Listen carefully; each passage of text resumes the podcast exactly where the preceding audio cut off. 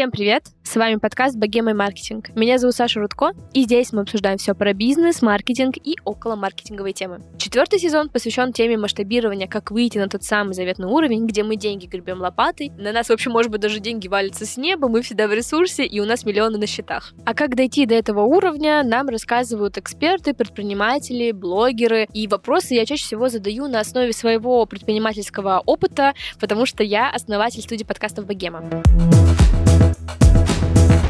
В прошлом году больной темой многих маркетологов и бизнесменов было «Как же жить без таргета?», а как и где рекламироваться. В этом году многие продолжают экспериментировать. Кто-то идет в подкасты, а кто-то идет делать наружную рекламу. Вы когда последний раз слышали что-то про наружную рекламу вообще? Про крутые кейсы там? Я вот тоже давно. Давайте это исправлять. Есть такой онлайн-сервис Drone Digital, который позволяет самостоятельно запускать рекламу на видеоэкранах. И совсем недавно ребят был большой ребрендинг, который разработали специалисты из агентства Nimax. Поэтому я сегодня пригласила к себе представителей всех этих команд, чтобы обсудить все про наружную рекламу и то, как прошел ребрендинг маркетинг. У меня на проводе, вот тут по зуму, Егор Крылов, директор по маркетингу, дизайн-мастер, и Аня Габышева, старший стратег агентства Нимакс. Ребят, привет! Привет! Саш, привет! Очень приятно с вами встретиться. Я надеюсь, что вы с нами поделитесь всеми крутыми мыслями. И первый, наверное, вопрос у всех людей. Я только что говорила про Digital Drone. Тут представила дизайн-мастер. Егор, расскажи, пожалуйста, вообще, как связаны две эти компании, и расскажи вообще, чем вы занимаетесь в Drone Digital. Ну, смотри, для того, чтобы рассказать, чем мы связаны, два этих бренда, мне нужно будет перенестись практически на 5 лет тому назад и рассказать о том, как тогда еще дизайн-мастер, которому было 23 годика, семимильными шагами шел в цифровизацию наружки, устанавливал digital -экраны и пытался приучить своих клиентов пользоваться соответствующим инструментом, новым и абсолютно непонятным на тот момент для рынка. Именно тогда родилась идея создать self-service для своей текущей клиентской базы, а, который бы помогал бы допродавать нераспроданный эфир тем клиентам, у которых появляется потребность здесь сейчас прорекламировать какой-то дополнительный товар или усилить свое присутствие в городе. Ну, то есть такой доп-сервис, доп-услуга, доп, э, такой, знаешь, апсейл, по сути. И сначала это им задумывалось именно таким образом. То есть люди купают через менеджера свой основной эфир, там, на месяц, там, полгода, все как надо, через менеджера. Вот, а потом, соответственно, заходят в сервис и уже могут спокойно там по модели аукциона докупить, сколько им нужно там эфиров, какие дни, в какие часы, какие там города и так далее. Все выбирай самостоятельно. И идея, в принципе, хорошо развивалась и росла своим чередом ровно до 2020 года. Крупные потрясения на рынке и в мире, в принципе, они стимулируют любое развитие, ну и это не обошло нас стороной. Собственно говоря, 2020 год э, заставил всех сесть по домам, всем сесть очень сильно и перезадуматься, с кем же мы будем работать дальше и как мы будем развивать свои продукты. Соответственно, те самые клиенты, которые к этому моменту уже привыкли докупать эфир, решили свои бюджеты сэкономить вот, и подключали, естественно, по старой русской традиции, что правильно, рекламные бюджеты, маркетинг. Ну, непонятно, кто ходит по улице, потом, поэтому зачем тратиться на рекламу на улице Все города. сидят дома на изоляции, Совершенно верно, да. И здесь, собственно говоря, мы столкнулись с первой, наверное, таким вызовом нашим, что надо, а, расширять базу, нужно смотреть на клиентов, которым важно здесь сейчас получать результат, и нужно сделать продукт более доступным и понятным новой целевой аудитории, которая ранее не взаимодействовала с наружкой. То есть это вот тогда начали появляться у нас первые эти мысли. То есть, да, мы поняли, что вот есть постоянные рекламодатели, у которых там есть в медиаплане строчка там out of home, соответственно. А как, собственно говоря, раздобыть новых клиентов? Что им такое дать? Как себя правильно преподнести? И здесь мы столкнулись с очень интересной такой историей, что мы, как профессионалы, как люди, работающие в этой сфере, не понимаем, как правильно донести эту информацию для аудитории, которая никогда с наружкой не общалась, никогда не размещалась и, в принципе, смотрят на это на как на какой-то атовизм пережиток прошлого. То есть вот этот баннер,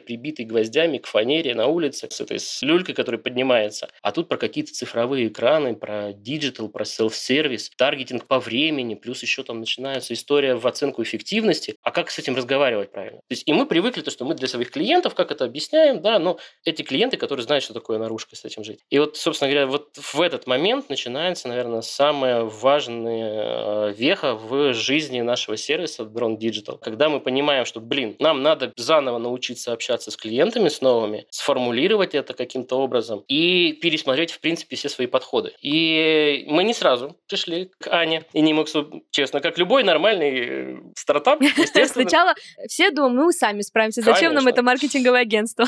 Берешь, открываешь э, маркетинговая стратегия для чайников в Гугле и пошел, собственно говоря, по пунктам. Первый, второй, третий, четвертый, пятый. Где-то после третьего пункта понимаешь, что не-не-не, подождите, что-то здесь идет не так. Вот. И, собственно говоря, таких мытарств у нас, наверное, прошло полгода, да, и мы как раз вот спустя полгода всяких экспериментов, там, всего остального, что мы там перепробовали, оферы меняли, начали работать над воронкой, очень много действий сделали, поняли, что нет, ребят, давайте начинать все сначала. Надо остановиться, выдохнуть, подумать вообще, кто мы такие, для кого мы, как правильно с этими людьми разговаривать, потому что, возвращаясь да, к вопросу о том, чтобы говорить про наружку малому, среднему бизнесу, который на это смотрит, как бы, ну, вы, вы что, там, миллионные бюджеты, какой я там со своими там несколькими тысячами рублей, мы никуда там лезть. Надо научиться правильно. И вот тут как раз Аня нам в этом очень сильно помогла, и ее команда. И тут наш телефон зазвонил. Да, все просто сразу, нам нужно срочно. А слушайте, если я правильно понимаю, то сервис Drone Digital выглядит следующим образом. Вот я основательница студии подкастов, и я могу просто зайти на сайт, условно, и выбрать экраны, которые бы мне хотелось, их стоимость, их время, и как бы, по сути, это такая супер digital история, и уже там, не знаю, у себя в городе Вологде я потом вижу экран со своей рекламой студии. Так это работает или не так? Фактически, да, все верно. Э, единственное ограничение, которое существует в, не только в нашем сервисе, а вообще, в принципе, в Российской Федерации, это закон о рекламе. Допустим, э, вот ты как э, подкастер, соответственно, да и, в принципе, я как Егор, не можем выйти на экран и сказать «Здравствуйте, я Егор». Ну, это, собственно говоря, как, знаешь, кейсы, когда вешали там поздравления с днем рождения. Там, Алочка, да, я люблю тебя такое, с днем да, рождения. Или любимое спасибо за сына. Да, вот да, да, да, да. Вот это запрещено, собственно. За законом это деятельность так не делать нельзя. Это не пропустится. ФАС это придет и к а оператору. А, а если я поставлю маркировку на это? А вот если ты скажешь, что ты подкастер такой-то, подписывайтесь на мой канал, тут mm. появляется объект рекламы, что ты именно рекламируешь. А, и вот тогда уже вопросов не возникает. То есть здесь вопрос, опять же, в том, с чем ты выходишь в эфир. А тогда у нас на сервисе могут размещаться как крупные федеральные бренды, так и самозанятые на самом деле. Я, пока готовилась к нашему выпуску, столкнулась с двумя убеждениями, предубеждениями даже, наверное, по поводу наружной рекламы. Поэтому я предлагаю нам с вами вместе их разобрать и понять вообще, как бы это миф, реальность или как вообще тут работать. Э, первое, что думается про наружную рекламу, что непонятно, а как посчитать эффективность всего этого дела и на какие вообще показатели стоит смотреть, что считается эффективной рекламой, а что нет. Можете, пожалуйста, рассказать? Экспериментов было поставлено на рынке наружной рекламы достаточно много за последние годы, но сейчас, слава богу, уже все немножечко устаканилось, и все пришли к единым сервисом, единым инструментом. А это на самом деле все достаточно просто. Первое, ну, это установка Wi-Fi ловушек на все видеоэкраны, которые стоят по городам. Они есть сейчас э, практически у всех э, операторов крупнейших. Кто хочет э, действительно на этом рынке существовать и идти в ногу со временем. Они позволяют собирать обезличенные данные аудитории, которая бегает именно в момент трансляции экрана, и, так сказать, подсчитывать те самые УТС по каждому выходу. Соответственно, в перспективе позволяет увидеть, сколько всего людей контактирует контактировала, сколько раз, то есть частоту, сколько уникальных клиентов. И более того, благодаря там, тому же Яндексу и имейлу мы можем это все еще и обогащать профилем аудитории, там, видеть сколько там мальчиков, девочек, там их интересы, возрастные группы, вот это все безобразие, в принципе, все как в онлайне. Это одна сторона. Никто, естественно, не отказывается еще и от старых добрых методов с колл-трекингом, когда в рекламе размещаются разные телефоны. Вот, это такой самый базовый простой инструмент. Он до сих пор присутствует, и многие пользуются. Вот. Некоторые экспериментировали еще с э, такой историей, как QR-коды, вот, но с digital экранами лично я и моя команда не рекомендуют с этим связываться. Это связано прежде всего с длительностью трансляции самого ролика вот, и с частотой экранов, как бы это странно ни звучало. Многие телефоны, собственно говоря, с которых ты пытаешься считать, они просто могут увидеть рябь из-за того, что недостаточно частотой. Поэтому QR-коды, они действенны, но больше в статике. А что касается именно, наверное, такой самой большой истории, самой красивой, самой подробной, это это история с оценкой доходимости. Это делается также при использовании Wi-Fi технологии, но здесь э, эти ловушки ставятся еще и в конечном пункте. Соответственно, где будет, куда будет догнаться аудитория. И таким образом ты видишь аудиторию, которая контактировала с твоим рекламным сообщением, ты видишь, сколько из этой аудитории к тебе дошло, а сколько аудитории, которая не контактировала с этим рекламным сообщением, то есть, грубо говоря, они приезжали во время трансляции других роликов и тоже к тебе приехал. То есть, тебе, получается, ты так видишь как бы это общий трафик и целевой трафик, который пришел с рекламы. Я ни разу не работала с Wi-Fi ловушками, как ты их назвал. Расскажи, пожалуйста, этот принцип. Я, по-моему, на какой-то из конференций очень-очень давно слышала что-то подобное, вот, но так как у меня бизнес весь в digital, я вообще без понятия, как это работает в офлайн. То есть, получается, мой телефон отлавливают и потом могут показывать, догонять меня рекламой какой-то таргетированной, уже более специализированной, да, и так далее. Ну, скажем так, не конкретно тебя, но вот аудиторию схожую с тобой, да. То есть здесь фишка в том, что это обезлично. То есть если ты попадаешь в выборку аудитории, то да. А так действительно часы, ноутбуки, планшеты, телефоны, там все, что, собственно говоря, там подключается к интернету, имеет какой-то коннект, вот эти все, что связано, опять же, с умными домами там для управления, это все может подключаться благополучно и э, мэчиться с нашим устройством. То есть ты пробегаешь, это отлавливается. Есть еще история, связанная там с фейковыми MAC-адресами, потому что, естественно, там производители многие борются за уникальность там, сохранения данных своих клиентов, но здесь все достаточно тоже просто. Поставщики этих услуг на нашей стороне не сидят на месте, постоянно выпускают новые прошивки. Как только там выходит какой-нибудь новый там iOS, новый Android, привет, у нас выходит новый патч, и мы продолжаем матчить эту аудиторию, типа, причем э, за несколько лет там уже, не знаю, сколько там, с 30 до 50 процентов повысили проценты распознавания этих адресов, а это уже изрядный показатель. Это законный метод, ничего серого, черного тут нет. Э, в России, да. В России MAC-адреса не признаны как персональные данные, соответственно, этим пользоваться можно. А в Европе, в Штатах это уже считается персональные данные. Поэтому у них как такового вот этой технологии нет, она запрещена.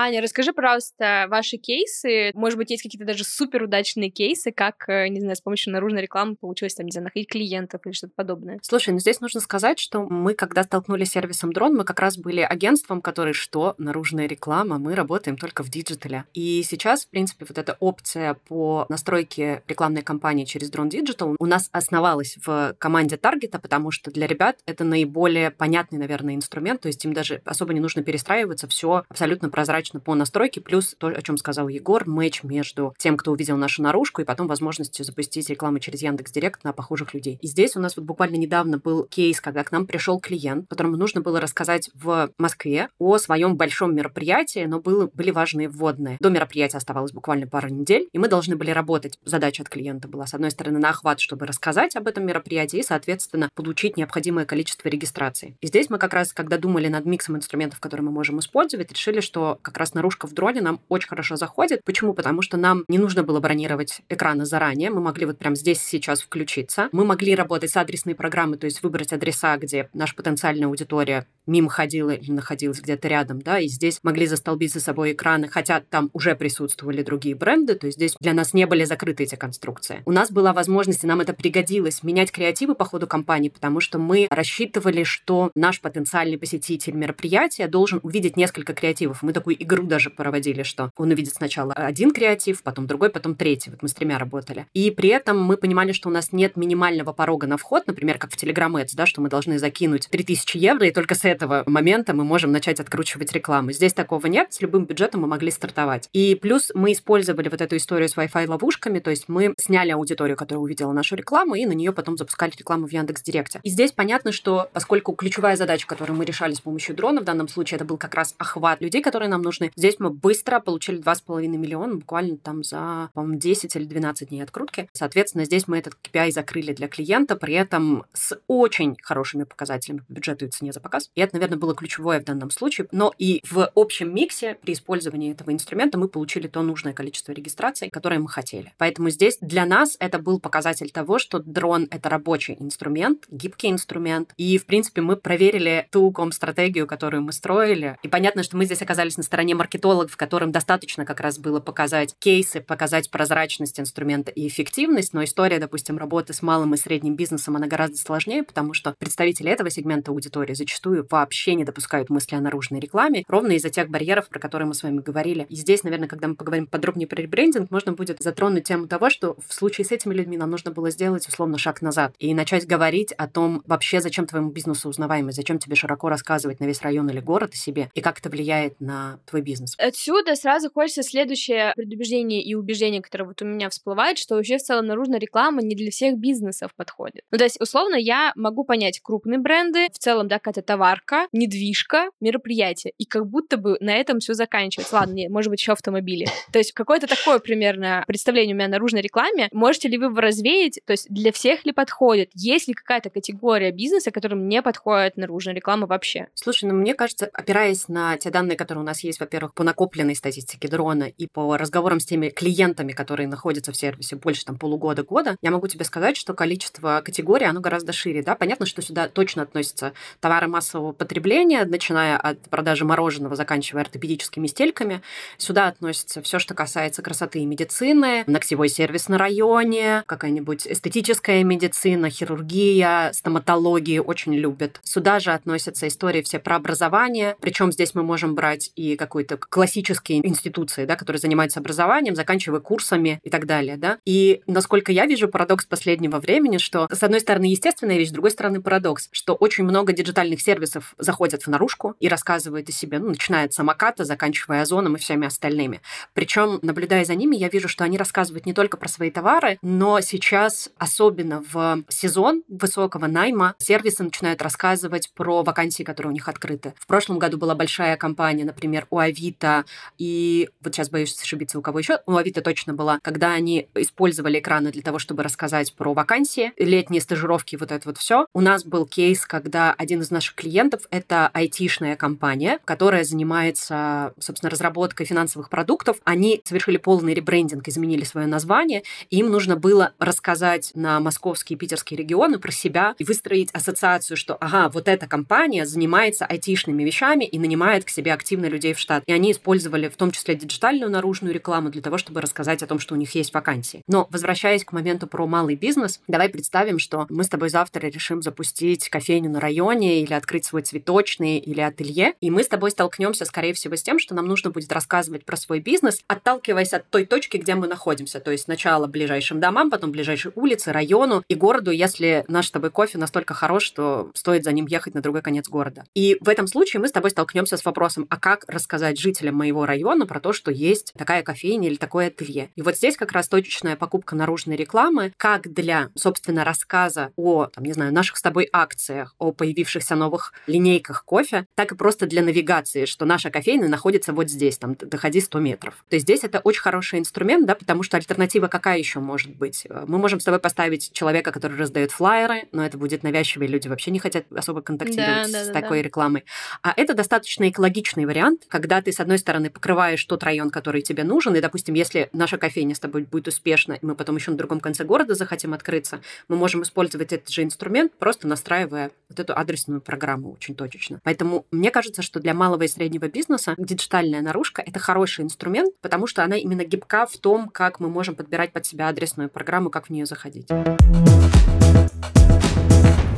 А если мы говорим про B2B сегмент, есть ли смысл заходить? То есть, условно, я как студия подкастов, у меня есть две аудитории, с которыми я работаю. Те, кому я продвигаю подкасты, чтобы они их слушали, и те, для кого мы их создаем. И вот как раз, как вы думаете, можно ли там, в моем случае, да, мы работаем тоже с бизнесом, маркетинговому агентству, есть смысл, например, э, рекламироваться в наружной рекламе и, ну, не, не знаю, кому-нибудь еще там дизайн ребятам или кому-то такому? Ну, мне кажется, что, не знаю, может быть, Егор тут со мной поспорит, но мне кажется, что наружка, конечно, не входит, не знаю, в топ-3 три must-have инструментов для B2B бизнеса, потому что все-таки мы работаем в данном случае на большое количество людей. И, наверное, если мы будем именно выходить с баннером там Nimax делает коммуникационные стратегии для сервисов, приходите к нам, то это будет немножко из пушки по воробьям. Но если наша с тобой задача, например, рассказать про идею, которая объединяет, допустим, агентство Nimax и твои подкасты, и сервис Dron, который сейчас много делает для того, чтобы, собственно, образовывать свою аудиторию, да, и рассказывать ей про клевый инструмент, который ей доступен. И мы захотим сделать имиджевую штуку на троих и рассказать о ней представителям бизнеса и маркетологам. То есть само количество людей становится больше, и тогда с такой имиджовой штукой мы вполне себе можем зайти на digital экран, опять же, подобрав адресную программу, куда мы, ну, например, включим бизнес-центры, мы туда включим, допустим, коворкинги, в которые ребята ходят работать, мы включим туда, собственно, выберем адреса близкие к офисам, допустим, тех же диджитальных агентств, если мы их хотим зацепить. То есть здесь, если мы это продумаем с точки зрения адресной программы, то мы вполне себе такую имиджовую рекламу можем запустить, это будет органично и даст нам, собственно, профит какой-то. Но, наверное, рассчитывать на то, что мы сложных B2B клиентов, если я продаю, ну, не знаю что, какую-нибудь аппаратуру для производства сложных станков, скорее, наверное, нет. Хотя, слушайте, я знаю один кейс. Мебельная компания московская, которая занимается производством мебели исключительно для офисных пространств. То есть, и причем они, ну, в определенном ценовом сегменте работают. Я знаю, что ребята начали выведение своего бренда ровно с наружной рекламы, но они взяли исключительно территорию Москва-Сити. И если вы помните, в Москве, Москве-Сити там есть, появился вот этот гибкий, красивый, такой загнутый экран, на который сейчас многие бренды запускают всякую 3D-шную прикольную рекламу. И ребята запустили ее, плюс выкупили наружку вокруг Москва-Сити. Но это была дополнительная точка касания. Они одновременно с этим влезли во все каналы, существуют в Москве-Сити, экраны внутри торговых центров. Чуть ли они там не буклеты свои разносили по офисам, плюс совершали активные прямые выходы на офисы, которые там находились и могли нуждаться в мебели. То есть в таком комплексе это исключительно B2B, и для них это сработало, насколько я понимаю. Блин, звучит супер. Егор, а подскажи, пожалуйста, а были ли у вас кейсы, когда, например, приходит какой-то личный бренд? Ну, то есть есть блогер, да, или там, например, инфопредприниматель, кто-то такой, как они вообще заходят в наружку, и для них есть смысл такой? Есть, конечно. Я тебе даже больше скажу, у нас сейчас идет наш собственный проект, как раз вот как Аня сказала, мы там обучаем аудиторию, что наружкой можно пользоваться и рассказываем, как это делать. Мы привлекаем э, известных, ну, сейчас вот по Новосибирску известных бизнесменов, они же инфлюенсеры, они же блогеры, которые там собирают аудиторию вокруг себя, обучают, собственно говоря, как заниматься предпринимательством. И мы их как раз выводим на аудиторию. Ну, как, как я уже ранее сказал, не именно их как бренд, как лицо, а именно их проекты, которые они могут вывести, собственно говоря, в продвижение. Вот. И вот Аня сказала, что, может быть, я поспорю с ней. Спорить здесь на самом деле не о чем, все правильно она сказала. Я даже более добавлю, да, то есть для лучшего понимания, наружку и ее основную цель можно разделить на три основные задачи. Да. Это навигация, это вот как мы пример, собственно говоря, с кафешкой. Вот моя кафешка, вот там 10 метров проходите, пожалуйста. Это афиши, причем под афишами я имею в виду все. Это анонс мероприятий, это акции, это распродажи, это все вот все, что хоп, хей, лавалей, покупай поскорее. Да, и вот третье, то, что вот как раз правильно он сказал, это имидж. Это когда о твоем бренде, о твоей какой-то идее, брендовой, имиджевой истории должны узнать как можно больше людей. Тебя должны заметить. Вот, соответственно, вот имидж, навигация и афиша. Три таких столпа, собственно говоря, которые могут подойти на разном этапе жизни любому бизнесу. Да, и говоря там о том, какие там целевые аудитории у нас бывают, а единственное ограничение действительно это было только там... С днем рождения никого не поздравляйте, пожалуйста. Да, с днем рождения не поздравляйте и не нарушать, собственно говоря, законов э, о рекламе. Вот. А так у нас даже, простите меня, и секс-шопы есть, и стриптиз-клубы тоже спокойно размещаются. Как интересно. Даже захотелось посмотреть совершенно эти креативы, как они выглядят отсюда хочется сразу, наверное, перейти как раз к вашему ребрендингу, потому что я так понимаю, что все вот эти предубеждения, которые есть у меня, были не только у меня, что они были в целом у аудитории, с которой вы работаете. Расскажите вообще, правильно ли я понимаю, что вы провели сначала большое исследование для того, чтобы начать ребрендинг, и вообще расскажите, пожалуйста, с чего все началось, потому что когда мы говорим, мне кажется, про наружную рекламу, тут столько каких-то интересных подводных камней, потому что понятно, как сделать ребрендинг модного сервиса, понятно, понятного. Но когда мы говорим про наружку, это что-то очень интересное. Поэтому, Аня, вступай, рассказывай. Слушай, ну действительно, с одной стороны, это была сложная задачка, и нам нужно было найти подход к тому, как переупаковать сервис. С другой стороны, важная оговорка, которую нужно сделать, мы все-таки здесь имели дело не с ребрендингом большой компании с накопленной историей. Ну, то есть, если мы, допустим, запускали ребрендинг дизайн-мастера, вот тогда бы это был прям такой поворот большого корабля, и нужно было ну, по-другому к этому готовиться. Здесь мы все-таки и говорим о старт стартапе, у которого продукт соответствовал миссии, которая была уже заложена. И на самом деле команда Егора, она очень уверенно внутри транслировала те базовые вещи, которые вошли потом, собственно, в итоговое позиционирование. Нам нужно было только помочь здесь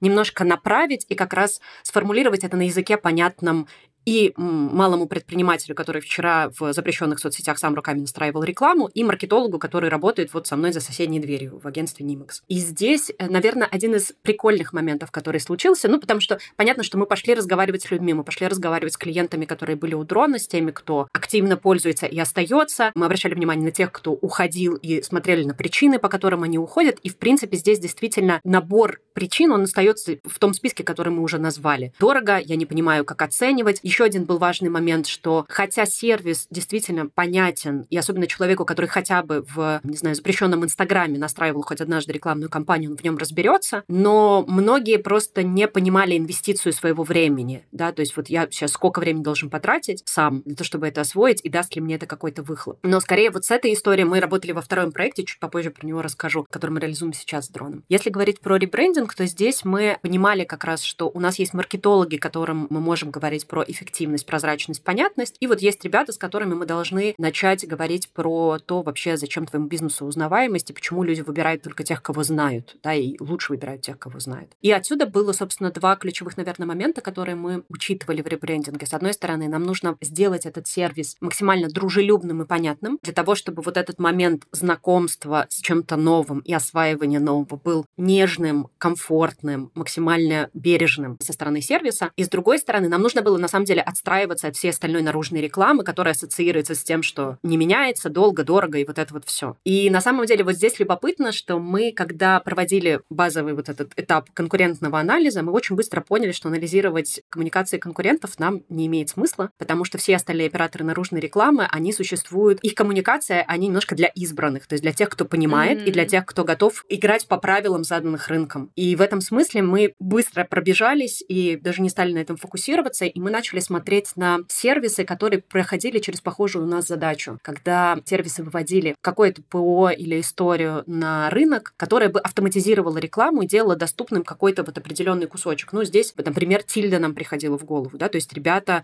учили рынок вообще, что можно руками самому в конструкторе собирать сайт. Или для нас был тоже важным бенчем ребята из SendPulse, которые автоматизировали процесс email-маркетинга. И в свое время очень много сил потратили на то, чтобы объяснить, что можно по-другому работать с имейлом, и мы смотрели на то, как они развивались, и пытались э, отследить те грабли, на которые они наступали. Но отсюда мы поняли, что для дрона очень важен путь в сторону вот как раз образовательной коммуникации, поэтому ребята, команда дрона сейчас, например, запустила свой телеграм-канал, блог на VC, на сайте появилась полноценная база знаний, и плюс мы вот сейчас провели второй проект, поскольку мы с ребятами уже практически два года вместе работаем, мы много чего вообще запускаем, помимо коммуникационки и ребрендинга. Мы сейчас работаем в том числе над упрощением коммуникации с, с теми, кто уже зашел в сервис. То есть этап онбординга и погружения с точки зрения того, как мы говорим человеку, что мы ему отправляем, где мы ему даем подсказки, где мы ему подсказываем, что хорошо, если тебе непонятно в базе знаний, ты можешь взять за руку менеджера, и он тебе поможет. То есть вот эта автоматизация и корректировка коммуникации здесь сейчас происходит. Но, наверное, суммируя, да, что стало результатом ребрендинга вообще, мы полностью обновили посадочную, то есть дрон изменился визуально, и ключевая вот эта точка входа для человека, то есть сайт обновился, появилось понимание, в какие каналы мы идем и как. И вот, допустим, у ребят появился отдельный проект про предпринимателей, которые, ну, это уже их внутренняя история, которая выросла из ком-стратегии, да, когда они показывают живых людей, которые пользуются сервисом, и показывают, что это помогает. Ну, и мне кажется, что Егор на ключевую задачу по увеличению, собственно, базы людей из малого среднего бизнеса мы достигли за, даже, по за первый год э, после да. ребрендинга. Да. А вы можете поделиться результатами вообще в целом? Ну, то есть насколько действительно ребрендинг э, помог каком-то процентном соотношении. У нас принято считать, что мы благодаря этому увеличили базу в три раза. Ого. Да. Принято считать, мне нравится. Не, ну это правда так, на самом деле. Если говорить о том, что до встречи с Нимаксом у нас не было коммуникационной стратегии в принципе, а наш сайт это был просто визитка, и все наши коммуникации эти были точечные работы с барьерами, долго, дорого и неэффективно, то после этого, соответственно, это превратилось в такую уже постоянную историю, где мы постепенно рассказываем, кто мы, что мы, как пользуемся пользоваться наружкой. Наш сайт превратился из э, непонятной визитки в достаточно конверсионный инструмент, вот, который действительно выполняет свою функцию. То есть у нас была задача сократить вот эти этапы, воронки от входа до регистрации и дальше в пользование. То есть люди, чтобы могли сами находить, сами пользоваться. Ну, собственно, как вот примеры с тильдой, как с Endpulse. Да, да, когда да. ты, наоборот, стараешься как можно меньше общаться с техподдержкой, а постараться разобраться в этом сам, как это все работает. Вот. И это у нас достаточно неплохо получается. Хотя и мы, честно говоря, далеки еще от конца этой истории, честно. Потому чем больше мы работаешь, чем больше с этими людьми собираешь обратной связи, тем больше тебе надо еще что-то дорабатывать, докручивать, придумывать новое, чтобы люди разбирались в этом лучше. Я вообще тут хочу подсветить для слушателей, как важен матч между брендом и агентством, и какие бывают крутые кейсы, когда этот матч происходит. Хочу отправить и почитать ваш кейс, который вы описали. У Unimax очень крутой кейс. И, кстати, я по нему тоже в том числе готовилась. Э, ссылка будет в описании, обязательно посмотрите. Thank you. Слушайте, а расскажите, пожалуйста, что для вас было, наверное, самое сложное во всем этом э, ребрендинге? Мне кажется, что на вас даже в каком-то роде стояла целая задача переосмыслить целую нишу наружной рекламы. То есть, ну вот я когда думаю про ваш кейс, она как-то так выглядит. Так ли это и что было самое сложное? Два момента. Первое — это отказаться от привычного тебе языка и формата мышления. То есть ты привык работать с аудиторией, которая точно знает, для чего ей наружка, да, и на одном языке, в принципе, ты с ними разговариваешь делаешь. А тебе нужно было говорить, так, так, подождите. Вот. Мы даже на многих совещаниях, на многих мозговых штурмах там, останавливались такие, так, стоп, ребят, мы сейчас идем не туда. Мы сейчас говорим не на том языке, на котором нам надо говорить с клиентами. Эта коммуникация не пройдет, она слишком сложная. Надо вот прям останавливаемся, думаем, как это упростить максимально, чтобы это было прям предельно понятно. Вот, вот все должно быть прям вот очевидно. Это была целая ломка, на самом деле, приключения. То есть ты, ну, как бы ты привыкаешь за годы общения с своими коллегами, с, там, с коллегами по цеху, по рынку, еще где это, как ты с ними коммуницируешь. Тебе, как это, как, надо выучить новый язык, по сути, заново. А второе, наверное, сложность, это как раз вот Аня то, что сказала, нам без ложной скромности скажу, что нам некуда было подсматривать. То есть, когда у тебя есть конкуренты, которые с тобой движутся в одном направлении, и вы идете к малому среднему бизнесу, строите вместе коммуникации, вы можете какие-то вещи друг у друга посмотреть. А когда все на рынке общаются вот в одной вот этой парадигме, в одном языке, а ты пытаешься из этого вырваться и поговорить по-другому с людьми, тут возникают проблемы. Если говорить говорить о сложностях, понятно, что мы сейчас очень так разложили, что да, вот мы поняли, как нужно говорить микро, малому и среднему бизнесу о наружке, но понятно, что по мановению волшебной палочки предубеждения никуда не уходят. И даже мы сейчас, например, столкнулись с тем, что мы запускали одну из рекламных кампаний вместе с ребятами, которая должна была подсветить входной офер для каждого нового клиента. То есть ребята дают там стартовый бюджет там, в 10 тысяч рублей по всей стране на то, чтобы ты мог зайти и попробовать сервис. И мы, например, столкнулись с тем, что часть какой-то процент аудитории говорит, да ладно, вы мне просто дадите бюджет, вы что рассказываете?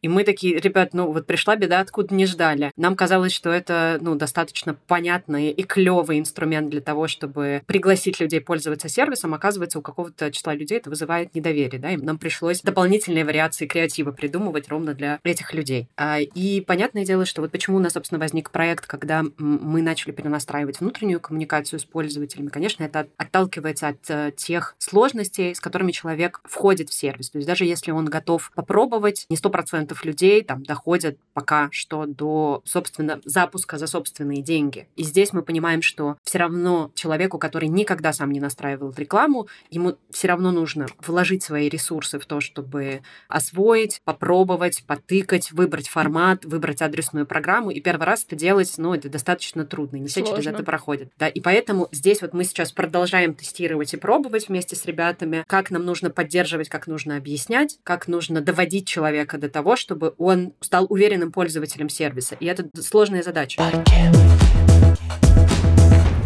Слушайте, я еще заметила, что сейчас есть какой-то такой э, тренд использовать наружную рекламу как э, инфоповод, особенно если это что-то касается именно digital ребят или того же личного бренда, про который я спрашивала. Вообще привлекали ли вы инфлюенсеров вот крупных к наружной рекламе? Вот я услышала, что вы региональных инфлюенсеров используете, но что касается больших городов, то есть вы как-то тут, не знаю, состыковываетесь, дружите ли вы с кем-то из инфлюенсеров и так далее? Это клевая идея, И мы на самом деле думали про э, такую историю, но вот ребята, поскольку решили сейчас в регионе попробовать на родине у себя в Новосибирске, собственно, где у них находится головной офис, там с таким форматом поработать, я думаю, что дальше вполне себе возможно появление такой компании в городах. Мы, наверное, е... хотя нет, подожди, я вру, Егор, у вас же были отдельные инфоповоды, связанные, собственно, с запуском какой-то особенной наружки. Слушай, ну про если про особенную наружку говорить, ну мы с нейросетями баловались одно время, да, генерировали, собственно говоря, наружку. Вот, но в это сейчас в историю уже все ушли. Это уже даже такое как бы обычная история mm-hmm. для многих. Это уже стало обыденным инструментом. А с инфлюенсерами они еще достаточно аккуратно смотрят на этот инструмент. Поэтому мы надеемся, что мы сейчас ну, как это снизу вверх раскачаем, покажем региональных, соответственно, тех, кто может и как это делается, на них откатаем всю эту историю, поймем,